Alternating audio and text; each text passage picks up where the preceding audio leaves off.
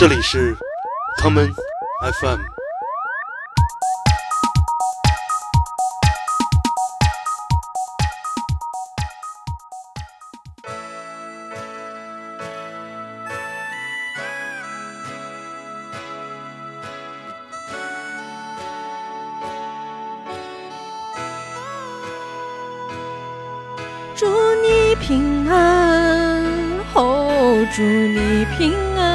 是不是跟祝你平安是一模一样的？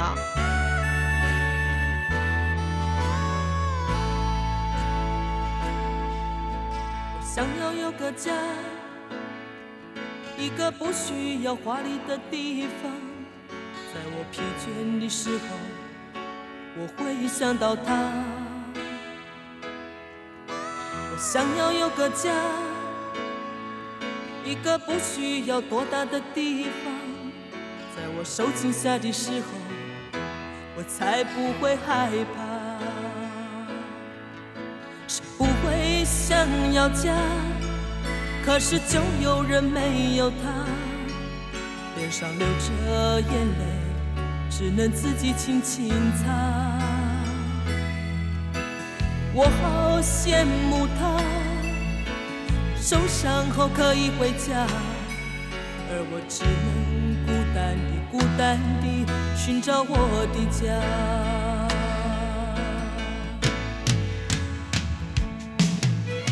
虽然我不曾大家好，欢迎收听这次的 Common FM，我是蝴蝶人。什么是蝴蝶人？你不懂这梗啊？蝴蝶人你不知道，你都没看这漫画。我们现在是祝贺会议，大家好，欢迎收听这一期的 common FM，我是建崔。呃，这是我们的口罩期间特别节目的第三期，有请我们的本系列常驻嘉宾来跟大家打个招呼。大家好，我是 Linda 酱，但是我今天这一期的名字叫蝴蝶忍，就是《鬼灭之刃》里面的那个角色。你多大了？幼稚吗？我喜欢蝴蝶忍这个角色，第二喜欢祢豆子，这个节目的开始，为什么要选这首歌播放呢？因为我们现在只能在家待着。这是谁的歌啊？那个叫什么潘美辰，对吧？但是他那开头特别像“祝你平安”。然后呢，我们这一期呢，想要聊一聊，就是疫情期间在家办公的话题，因为最近正好各大公司都开始陆续的复工了，所以呢，但是无奈只能在家办公，所以呢，我们这一期就想聊一下在家办公这个话题。你身边认识哪些人平时是在家办公的吗？有哪些职业的人？有超级多职业，我周围的，我因为我的工作关系，所以我周围的很多人，就是尤其是做创意类工作的人，都是在家工作的，比如摄影师啊，然后撰稿人啊，然后各种创意类做创意类工作的人吧。然后尤其是那个坐我对面这个人，他就是长期在家办公的。你刚刚说这些人有一个词，在九十年代形容他们特别准确，叫做“社会闲杂人等”。好像那个年代价值观，如果你不去公司或者去单位上班的话，你不能每天从那个印着高高兴兴上班去、平平安安回家来的大门走出来的话，感觉就是一个不正经的人。但是我记得，好像就是在差不多二十年前吧，或者十五年前的时候，那会儿的北京开始。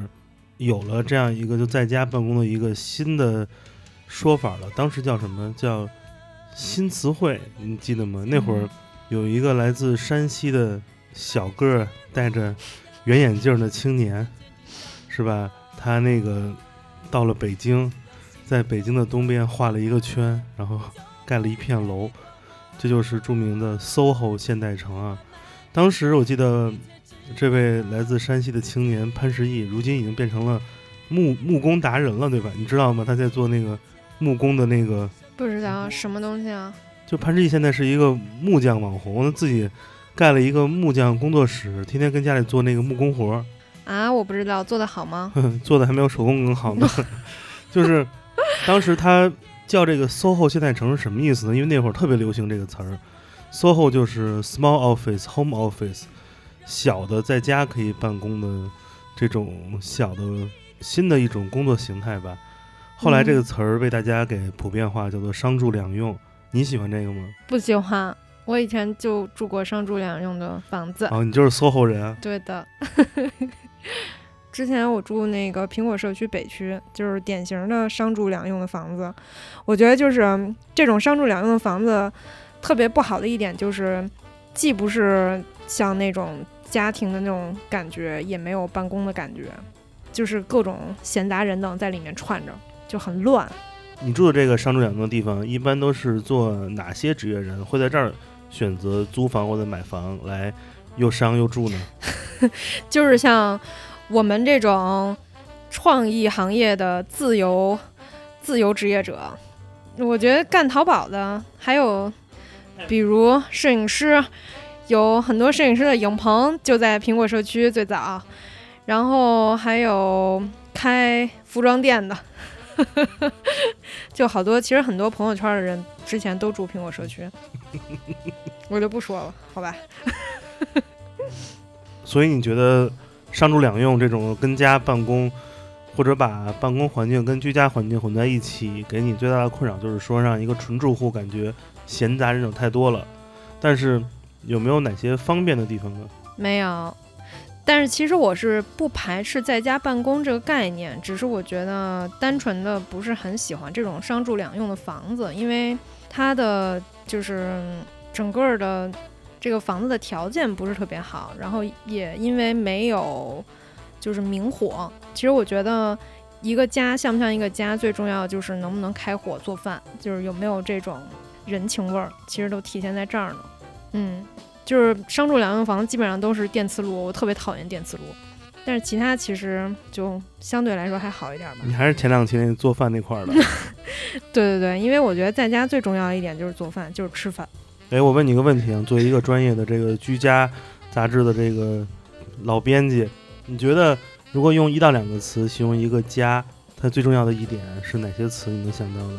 嗯，我觉得就是有没有这种烟火气，还有哦，还有就是情感的羁绊，就是尤其是我最近刚看的那个动画片里面，其中有一集讲的就是呃家人的这种情感的羁绊。呃，各位听众大家好，如果你的家人深陷了《鬼灭之刃》这部邪恶的动画片，一定把它带到那个。我推荐所有的听友都去看，因为真的非常非常好看。就你会收获到一个一天二十四小时用二十个小时看动画的一个家人。尤其是我跟你说，在疫情期间，就是特别适合追番。一定不要让他看《鬼灭之刃》。接着说，接着说，就是这个家人会在录节目之前嘴里还叼一个竹子，我跟你说。米子口。我觉得一个家的舒服或者舒适程度是不是很重要的一点？你觉得呢？嗯，那肯定是的。但是这又出现一个矛盾，就是所有的办公环境肯定不会让一个人舒适的，因为如果你太舒适的话，你就很难进入到一个精神非常 focus 的一个办公状态。所以就是说，一个家。它所给人提供的舒服或者烟火气，或者有那种情感的东西，它都是很 emotion 的。这些东西往往却是一个办公环境需要隔绝的。比如像写字楼里面那个叫什么格子间儿，这个格子的最大的用途其实就是让你能把注意力集中到你的电脑屏幕上，让你左看右看其实是 看不到别人的，这样你才能专心的来处理一到两件事情。那如果在家一个家庭环境那么舒服，你觉得人怎么才能在家工作呢？这是不是一个矛盾？你怎么看这事儿？其实我我是那种挺反对坐班的，要不是因为我现在的这个工作就是坐班比较自由，而且我的工作性质也决定了我的工作没那么枯燥。但是就是其实正常情况下那种九九六，尤其是互联网行业的那种。坐班会让我非常崩溃，你所谓的那种格子间真的会让我特别崩溃，所以我还是挺羡慕，就是我周围的同行业的人，就是尤其是这些在家办公的自由职业者的这种状态。我觉得，就我觉得所谓的上班啊或者工作啊，它不是一个一定每天要固定的有八个小时，然后在这边对着电脑干点什么那种。当然有一些工作性质决定了你必须得这样，但是我觉得真正所谓的工作其实并不是就是由这个工作时间限制的。然后我觉得现在在家办公的话，对我来说其实比坐班效率更高。为什么呢？呃，就是因为我出门特磨蹭，就是 就是我出门去上班这个过程特别浪费时间，嗯，呃，而且以及就是通勤的这个时间对我来说也是很浪费时间的。嗯，所以我觉得在家办公，就是比如说我早上起来，我不用先洗脸刷牙，然后 真的假的？就是然后 你这个跟着现在这个讲究卫生可是这个大相径庭。不是，就是我我觉得不用那么着急，就是先洗脸刷牙，把自己捯饬干净了，然后出门，然后坐个地铁或者打个车，哐哧哐哧好几个多长时间，然后到了办公室之后，然后开始干活。就我觉得这个起码要消耗我两个小时的时间，就是我起床到我出门至少要一个小时。所以，就是对我来说，这是一个特别大的时间上的浪费，尤其是早晨，其实是头脑最清醒的时候。比如说，你一起床，然后马上投入工作状态，这是一个最好的一个时间。但是这个时间都被用来通勤了，嗯，然后再加上你得吃个早饭吧，你一吃早饭，然后这时间又又浪费了。所以我现在的这个状态，就是尤其是疫情期间，不用去公司上班，对我来说是一个特别节省时间，而且效率很高的一件事儿。就是因为我早上起来，我只要先喝一杯咖啡，就是头脑就清醒了。清醒了之后呢，我就可以看看邮件，回回邮件，然后把今天的工作稍微安排一下，就等于说我的上午的时间就可以用来工作，而不是就是得出门儿。对，然后可能我工作了一两个小时之后，我可以去洗脸刷牙，就干点这种事儿，然后再放松放松。对 那你不洗脸能看得见屏幕吗？而且就是你出门儿真的就是那洗脸刷牙就不像是在家那种洗脸刷牙的那个那个效率，你知道吧？在家你不用弄特别干净，就是你出门儿你还得穿衣服，就这更费时间。对，对于女生来说啊，虽然我我出门不用化妆啊，但是就是如果再化个妆，你知道吧，这时间就又浪费了。你这又扯到了化妆的问题。因为就是你知道现在这个女孩儿吧，就是不化妆吧，就是就出不了门儿，好多。尤其是在上海这种时髦的大都市，我觉得在北京还好一点啊，但是上海真的就是上海还是比较精致的，所以嗯，我基本上没看见什么，就是在我的办公室很少有不化妆的女孩。大概是从两三年开始吧，有了很多新的形式出现了。这些形式它们都有一个特点，都是在慢慢的来减少真正物理层面上人去工作的一些本质，譬如说无人超市，呃，甚至是有那个某著名互联网企业杭州的有那个无人餐厅，嗯、你基本上就可以通过那些餐厅自助所拿取的那些餐盘儿，他们都有一个一个识别码，可以帮你来做点菜啊、结账等等。感觉，呃，我们都知道那种办公室工作的人，如果他不在物理层面上汇聚到一个地方干活儿，可能是很容易实现的。但是很多服务行业也在慢慢减少人们就是实地实体上去工作的这样一个东西，反而是有很多别的方法来代替人们走出家门，或者说离开自己的舒适地带，前往一个公共空间去一起干一件事儿。那么看电影就是最明显的一个例子了。所以我在想，有没有可能真的是在这次疫情结束的时刻，也许是在一两个月、两三个月之后，人们已经慢慢的开始会适应这种不用集中在一个实体空间进行工作，哪怕是一些原本认为必须要有真人去参与的一些，比如服务行业。我不知道你是怎么看这件事儿的。我觉得已经出现了，比如说那个 WeWork，就是这种共享办公室，都倒闭了，但是它确实是一个就是现在这个时代的一个怎么说趋势。我觉得这 WeWork 都不是那个 SOHO 概念了，而是 SODO 概念。什么叫 SODO 啊？这个 SOHO 不是 Small Office、Home Office 吗？嗯，我觉得 WeWork 是每个人去那儿就租一个桌子，所以就是 Small Office、Desk Office，每个人都不用那个 Home 了。如果你想去工作，你就有一张桌子就好了。所以我觉得，感觉就是这个你所需要办公的实体空间越来越变小，从家到桌子，可能到未来就是没有任何一个真正的物质层面来支撑着你去真正去工作。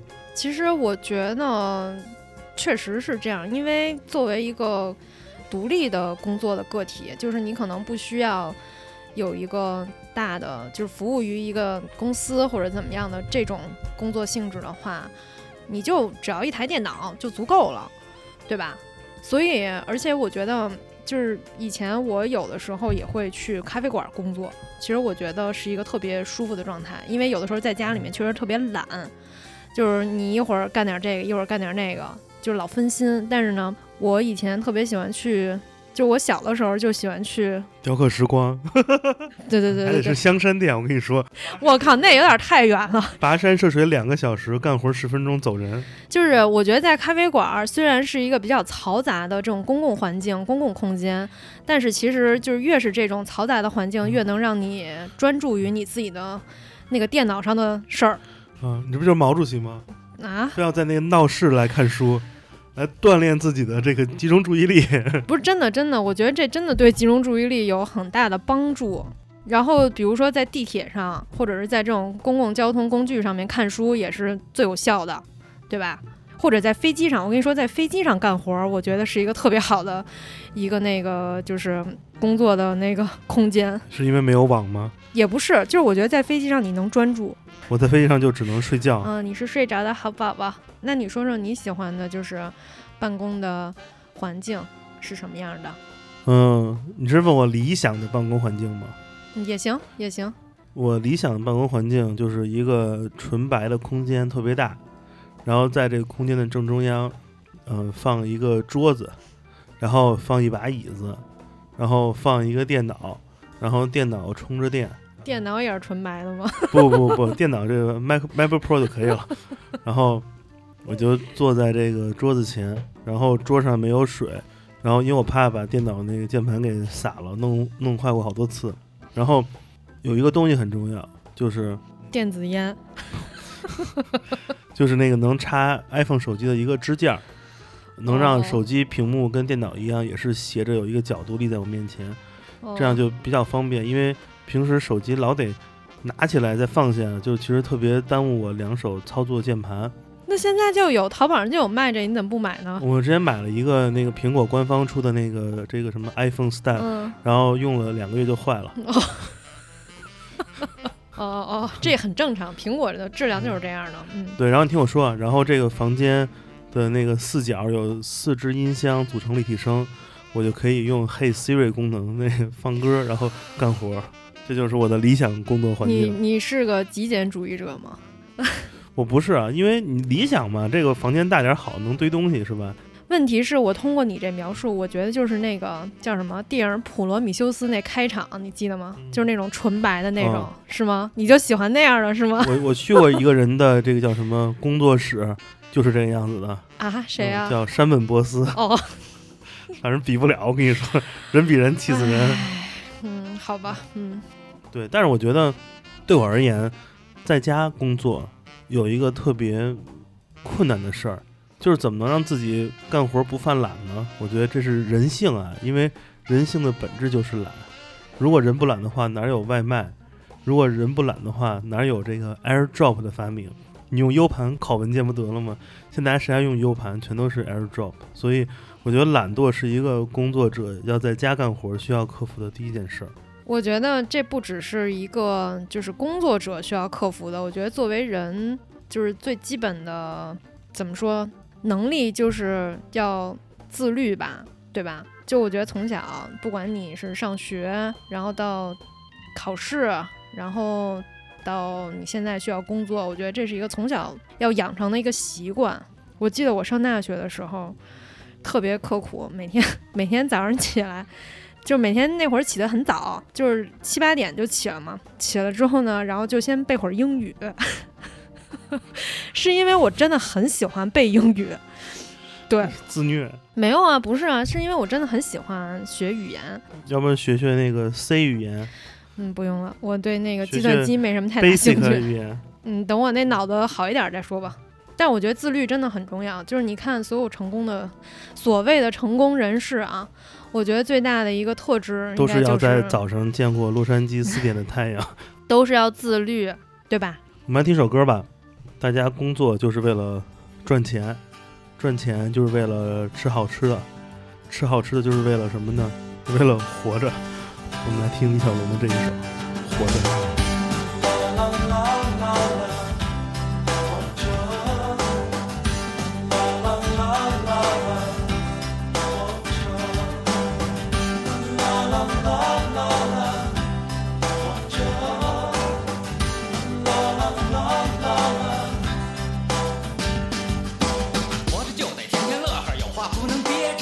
谁让咱没头没绪、没完没了、太啰嗦？别不告诉你，起码咱还为这个社会忙活着。家家都有家家的杂事儿，说说怎么叫贫呢？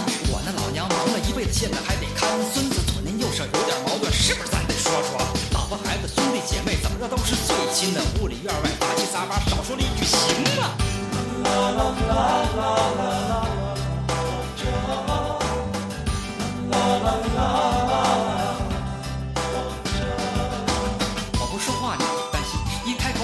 你。说这柴盐油米酸甜苦辣一般苦心，好事总让自己搞砸，言多语失得，总有几句一不留神。唉，咱都这人插起门来自己琢磨，活这辈子谁能没错？谁让咱这么好的福气有时竟不觉？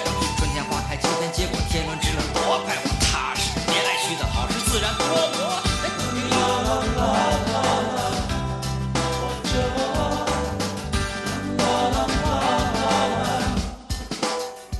活着，李小龙给著名的电视剧《贫嘴张大民的幸福生活》写的插曲，听过吗？没有好事自然多磨，哦。多磨美术馆哦。那你来聊聊你喜欢去公司上班吗？我喜欢呀，为啥呀？因为我们那个我原来在的行业一直是那个叫什么媒体行业，时尚行业，时尚媒体行业，时尚媒体行业。这办公室呢有好多穿的特别好看的女的，然后 尤其是尤其是夏天也也也不怕那个空调风大，就老穿那个抹胸裙子啊，什么吊带儿啊，还有什么乱七八糟的玩意儿。你也知道这个嗯，是吧？这时尚行业女的都特别无所谓，嗯嗯嗯，是吧？所以就是去办公室还就是还能多看看这个，比跟家里就是看一面白墙要好一点儿。那你那个刚才就是违心了，你那话，我怎么违心了？我怎么违心了？你那理想办公环境就违心。我那个理想办公环境是有高效率的办公。哦，好的好的，永远也不可能达到的。对时尚媒体行业这个效效率不是很高，你也知道。那我问问你，你你那个曾经借职务之便，那个跟这些穿的好看、长得好看的你的同事们发生了什么奇妙的火花呢？这 有什么火花没有？就比如说有那个穿的好看的那个财务大姐，经常就把我的报销给打回来了。不可能，真的，我跟你说，可抠了。我跟你说，哎，主要这我觉得还是上海吧，就是北京还都是，就是北京办公室特逗。北京，我跟你说，就是朝阳门那公司，我就不知道是哪家了啊。就是办公室，就一帮这个时尚行业的这个时尚编辑们，到中午，我跟你说，跟那儿商量说去哪儿吃肉龙。我跟你说，中午他妈一帮女的那个穿的倍儿好看什么，时候说吃肉龙了？提了回来这两个饭盒，我打开一看都是他妈的肉龙。我们都吃港丽那会儿，然后这肉龙吃一半之后，突然说：“哎呦喂，我忘了，我这还有腊八蒜呢。” 我跟你说，反正上海可不这样，特别牛逼。对，所以我觉得其实中午吃午饭，跟同事吃午饭聊天说八卦，我觉得可能是一个去办公室上班的一个很大的一个吸引力吧。哦，反正跟工作没关系，对吧？你就是去社交去了。你作为一个喜家德水饺的这 VIP 用户，你怎么想？我跟你说，我每天真的让我去上班的动力，一是 K 十一有三家我喜欢的咖啡，我每天可以换着喝。哪哪三家给大家安利一下 K 十一最早是那个那叫什么？呃，Little B。？Little Little Bean Bean，Little Bean，第一家是那个 Little Bean，然后呢，陆续的就开了 Cecil，然后呢，Manner 也进驻了。我就是买咖啡，从这个地下二层，然后买到地下一层，然后现在买到三层，就是最后还是 Manner 征服了我。我就是每天为了先去公司喝一杯这咖啡，然后去上班的。其次就是这新天地对面，就是那个那叫什么新天地的那个那个商场，就是在我们 K 十一对面那个新天地的商场地下开了无数好吃的。最开始我是为了去吃那个小满手工粉，因为实在太好吃了。他家有一个那个番茄牛肉粉，就是特别好吃。为了为了这午饭去吃这个小满手工粉，然后呢又开了喜家德水饺。我靠，喜家德水饺真太好吃了，因为在上海基本上吃不了什么好吃的饺子，你知道吧？可是这最好吃的饺子就开到了你公司对面儿，你说你能不去上班吗？本来这期想聊点正经的这个工作，怎么又变成一美食节目了？因为这本来就是人的生活必须，工作都是排在最后的。饮食男女。对的，我记得我看美剧《How I Met Your Mother》，老爸老妈罗曼史里面有一个呃小故事，挺有意思的。他们说的是，其实嗯、呃在美国上班的人，他们有这样一个说法，就是说一个一个男的在家里有一个老婆是 wife，在办公室他们会找一个东西叫做，对不起，不是东西，他们会找一个人叫做呃 work wife，工作的老婆。这个 work wife 呢，不光是女的，可能是男的。这个说的就是，好像是每个人在办公室都找到一个特别好的一个像老婆一样人，可以在不是说枕边话，而是说那个午饭时候那些 small talk，那些零七八碎的那些我跟你闲聊说。，你就是对这个 small talk gossip 特别有兴趣，你工作就是为了这 small talk 的，传闲话。对 你就是干这个的，我看出来了。所以我不知道你你的那个 work husband 呢是谁啊？我没有，那你都跟谁吃午饭啊？给我坦白一下。我我我到现在也没找着特别适合一块儿吃午饭的同事。对但你有没有观察到这个现象呢？就别人有那种经常是一对儿我其实不喜欢这种就是所谓的办公室的 gossip，我不是这种人。然后我也不喜欢就是办公室搞那种小团体，一出门儿然后好几个女的一块儿，尤其是女的，你知道吧？就好几个女的搭帮结伙的，就是一块儿去哪哪哪那种。然后我其实特别不喜欢，比如说一到了就是办公室，在办公室上班的那种白领啊，一到了午饭时间，就那种在你就会看到各种这种写字楼周边就出现这种溜溜达达的三两成群的这些女的我跟你说，在路上走，这种高档写字楼到中午饭点儿时候，先不是在写字楼周边走，先是在那个每一层的女厕所门口开始等人。对，开始排队，你知道吧？我都惊了，就经常能嗯看见有的 七八个女的一块从这厕所出来，我就想这坑够吗？不是女的，女的上厕所真的就是永远都在排队，我就觉得很很匪夷所思。基本上就是从每层的厕所集合之后开始下楼，嗯，然后左转右转去小饭馆开始吃饭，然后就那几个人，就我跟你说，我上学就很讨厌，比如说女生之间拉着问说，哎，要不然咱们一块儿去厕所这种，就是我上学就很讨厌这种。你就跟他们回啊，我吃过了，谢谢，你们吃吧，我不去吃。然后我也特烦那种，就是上学时代，就是女生手拉手一块儿干点什么，在街上走那种，我也特别受不了。就是我也很很不习惯，就比如说女同事勾着你，就我我觉得我跟同事的关系没有这么近，你懂吗？嗯我就很害怕这种亲密接触。我还嗯见过那个卖口红的柜姐勾着那女的说：“哎，你试我这个。哦，这这种 hard sell，嗯，所以我其实挺不喜欢，就是所谓的这种办公室文化吧。哎，那你觉得除了有好喝的咖啡和你喜欢吃的餐厅，还有哪些因素是吸引你平时呃不想在家上班、不想在家干活、去办公室的原因吗？嗯，可能就是能，一是能溜达溜达，二是，嗯，确实在办公室的环境下，你就得干活儿，你就干不了别的，就是你没法儿打开一个美剧在旁边看着，你懂吧？你也没法儿就是看那些乱七八糟的东西，嗯对，就是一个强制性的有那么几个小时干活儿，所以每一次我为什么觉得坐班儿特别煎熬，就是其实你根本不需要用八个小时或者是更长的时间来工作，其实可能也就三个小时、四个小时就够了。我就想干完这活儿我就走了，嗯所以我觉得很多时候就是办公室把你囚禁在那儿，你不得不在那儿耗着，我就觉得耗着特别特别浪费时间。嗯，你见没见过哪些同事在办公室有特别高超的摸鱼的手段？有有有有有，我我我们办公室就有吧。行吧，你这个工作地点不能暴露。对对对，有什么特别高超的摸鱼方法？就是办公室做饭摘菜剁肉馅儿。嗯，就是我其实觉得，如果你非得在办公室耗着吧，就真的我就不太爱跟这种同事说话，你懂吗？就反正我挺反感的。然后就是比如说没事儿干了，然后就三两成群的又拉着上下边楼下吃点东西啊，逛一逛啊，就这也没什么不好。但是我就是觉得这种很松散的这种办公环境或者办公的状态，其实是一个不太不太正面的一种工作的状态吧。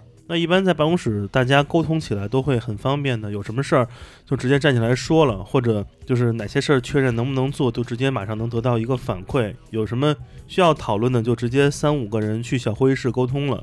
但是在家办公的话，你有没有担心说很多沟通起来的效率没有那么高呢？我真觉得还好，因为现在这微信时代，真的人跟人沟通太方便了。有什么事儿微信说一下，可能比面对面说还方便呢，还省事儿呢。对，所以我真觉得，就是多数情况下啊，除非是你，比如说像我这种要拍个片儿啊什么，必须得到工作现场的，其他的这种沟通上的事儿，我觉得能用微信，用微信挺好的，因为好多话你，比如说你当着面可能说不出来呢，但是你在微信上沟通就会没有那么多顾虑吧。我们来点儿比较干货的吧。嗯如果这个疫情情况还会继续的蔓延，嗯。如果增加大家各行各业的人在家办公的时间，有哪些你能想到的提醒大家的一些事儿？呃，能增加每个人在家工作的效率，同时也能合理的安排自己的工作时间跟自己的生活。嗯，我觉得还是看，就是还是分人，因为我觉得其实并不是所有的行业都适合在家办公。就像很多互联网公司，真的可能不太适合在家办公，因为就是团队合作的这种，呃，就这种需要比较强，需求比较比较强。然后像我这种，对吧，做媒体的，确实也不需要去办公室每天，所以我觉得这对我来说其实是一个挺好的一个便利，就是我真的不用去办公室耗着了。然后开会呢。也是在微信上，就是打个微信语音电话开一开也就行了。而且，我觉得打电话开会会比那个真的坐办公室开会那个时间要短，你知道吗？因为每一次在办公室会议室开会，真的就是时间无形中的就耗着耗出来。为什么呢？我也不知道，反正我们开会就是这样的，就是那会越开越长，你知道吗？嗯，就我觉得在家办公有一有一点好，就是比如说你稍微有点累了，你可以歇一会儿。然后呢，你歇一会儿，干点别的之后呢，你再回来办公，就再回来工作，可能会比你一直耗在那儿的这种工作状态要好。然后我觉得，其实我也没什么好建议的。我觉得大家都是成年人了，对吧？就是主要还是看你这工作量大不大。你工作量不大的话，你就也没必要那么那么那个什么。嗯，有没有哪些关于健康方面的呢？因为嗯，在公司工作的话，好多人都会平时没事儿站起来走走啊，是吧？溜达溜达，就是或者大家讨论个什么事儿。有没有可能在家工作，你会经常陷入到某个时间陷阱中，你就看不到时间的存在了？会不会，比如说，因为你一个人嘛，当你身边有别人做什么事儿，会影响到你。但一个人的话，就你也没个猫，没个狗，就只有电脑，你会不会一下跟那儿待个三四个小时？对身体产生一些不太好的影响。我跟你说，真的不会，在办公室才会因为在办公室你没法干别的。但是在家的话，比如说你累了，你就可以去楼下走一走，或者你就可以把瑜伽垫一铺，对吧？就放松放松，做个瑜伽什么的。我觉得真的在家办公真是好处，好处太多了。我还以为说你累了就可以跟床上再躺躺。不是我，我真的是那种。我在办公室坐的屁股疼，你知道吗？然后脖子疼，就浑身腰酸背痛。但是你屁股没肉，我屁股真有肉，谢谢你。所以就是你，如果你在家办公的话，当然现在可能你去不了健身房了，但是你可以在家健身，对吧？我觉得这是一个特别特别特别好的，就是关注工作的时候的健康的一个条件吧。恨不得你都可以，比如说坐几个小时之后，你下楼遛遛狗、遛遛弯儿，出去买杯咖啡什么的。这疫情期间不是不让出门吗？遛狗还是可以的，你总得呼吸点新鲜空气。所以真的，我觉得 我真的是很提倡在家办公，就是你可能不需要每天都去办公室吧，但是就是可能一周，嗯，一半儿一半儿，在家办公一半儿，然后去办公室一半儿，这种我觉得是最好的，劳逸结合。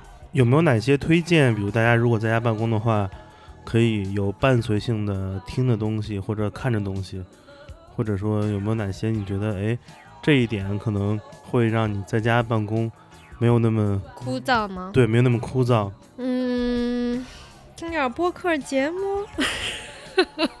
那就会走神儿的。没有吧？还好吧？我我真的不知道，我是那种听音乐没有办法办公的人，我就是那种必须得一心一用的人，嗯，所以我工作的时候连歌都不能放。哎，那为什么有的人会一边工作一边看动画片呢？不是不是，有的人会一边工作一边看 B 站，看那个各种 UP 主的视频，增加工作效率。所以就是人跟人还是不一样。比如说我就是受不了那种有杂音的，我必须得有一个特别相对来说比较安静的环境吧。就是恨不得就是我刚说的那种公共空间的那种嘈杂声，其实是一种叫什么？环境声音。对对对，就是 ambient，你知道吧？所谓的 ambient，嗯，对，就是这种 ambient 对我来说是一种怎么说，让人能安静的一种状态。你觉得在家工作人会不会逐渐的嗯丧失自己对于时间的一些感受？因为你在办公室。到了六点半七点下班，大家都走了，其实会给你一个提示，是一种群体性预警，告诉你你也应该结束工作要走了。但在家你经常会一下干活，一看八点半九点了，是因为其实没有别人在做相应的动作，你意识不到这一点。那我觉得不是更好吗？就你工作时间无形中就变长了呀。就是你看啊，比如说你在公司有的时候你可能活没干完，但你六七点你必须得走，对吧？因为周围的人就走了，所以呢你就无无形中你就。你的工作就中断了，然后呢，中断之后你又得通勤回家，这路上这这些时间就又把你的这种工作的思绪给打断了。所以我真觉得在家工作真的效率极高，就是尤其是脑力工作者，真的挺适合在家工作的。但是大家在家工作。嗯，很多人，比如说不是那种在一个大城市购买房子的人，就是租房，租个开间，租个一居室，它其实没有那么舒适的，或者说比较方便办公的地儿。比如说，它就是没有那种办公桌或者办公椅子，它只能坐地下那小茶几办公，或者沙发上，或者干脆床上。就是这个会不会让一个人工作起来就是效率变低啊？等等。这个确实有，所以我觉得很多人为什么要去星巴克办公的原因。但是现在大家又不能去这个这些地方，而且今天我路过肯德基，我发现肯德基里面那个所有椅子都给撤了。对对对，他椅子都放在那个桌子上，就可能不让坐。对，就现在不让坐，不能聚餐。所以作为一个非常专业的是吧，家居行业老编辑。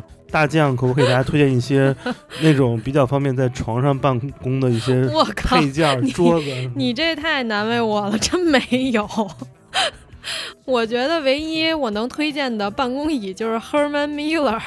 这贵吗？挺贵的，真挺贵的，咱们家都买不起。我告诉你，我刚说，要不然你就你就买一个，这期选个留言送一个。买不起，买不起，都一万多呢。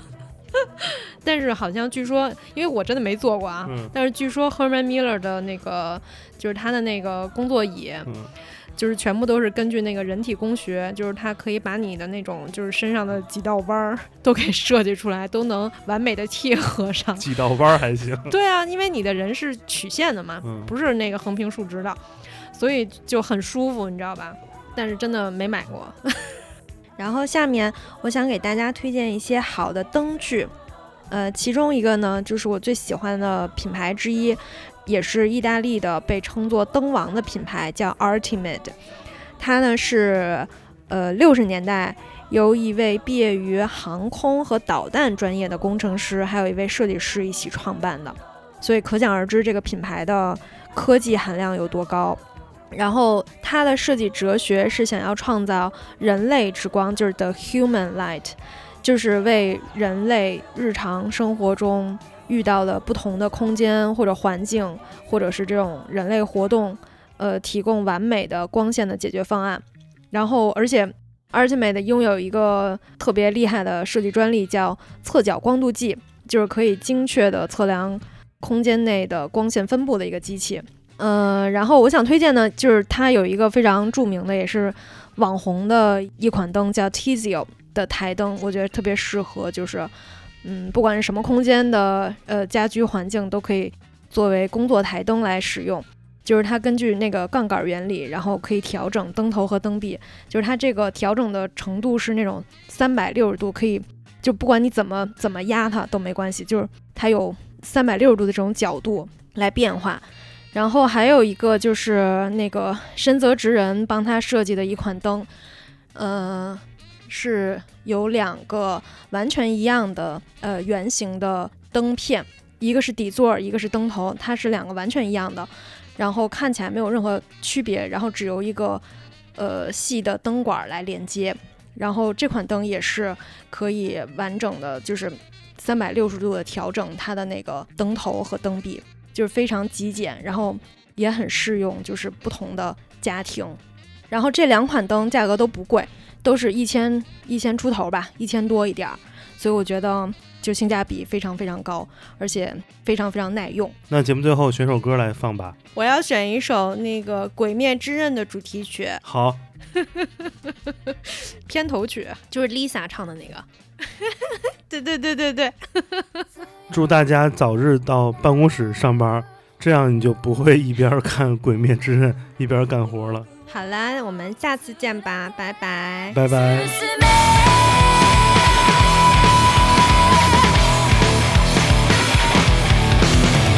変わっていけるの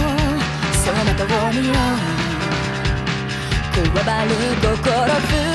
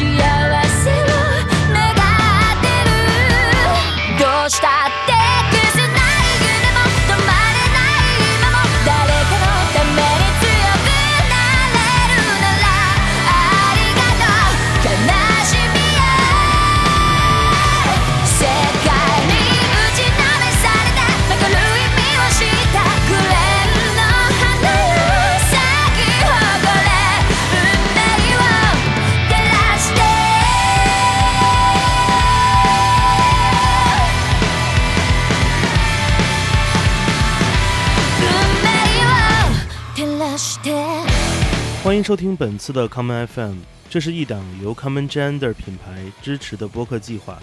我们将会在每个周三、周六、周日进行三次更新。如果你想了解更多情况，欢迎查找并订阅 Common Gender 的微信公众账号。具体的添加方式，请查看各大播客平台每期节目推送的文字信息。谢谢，让我们下次再见。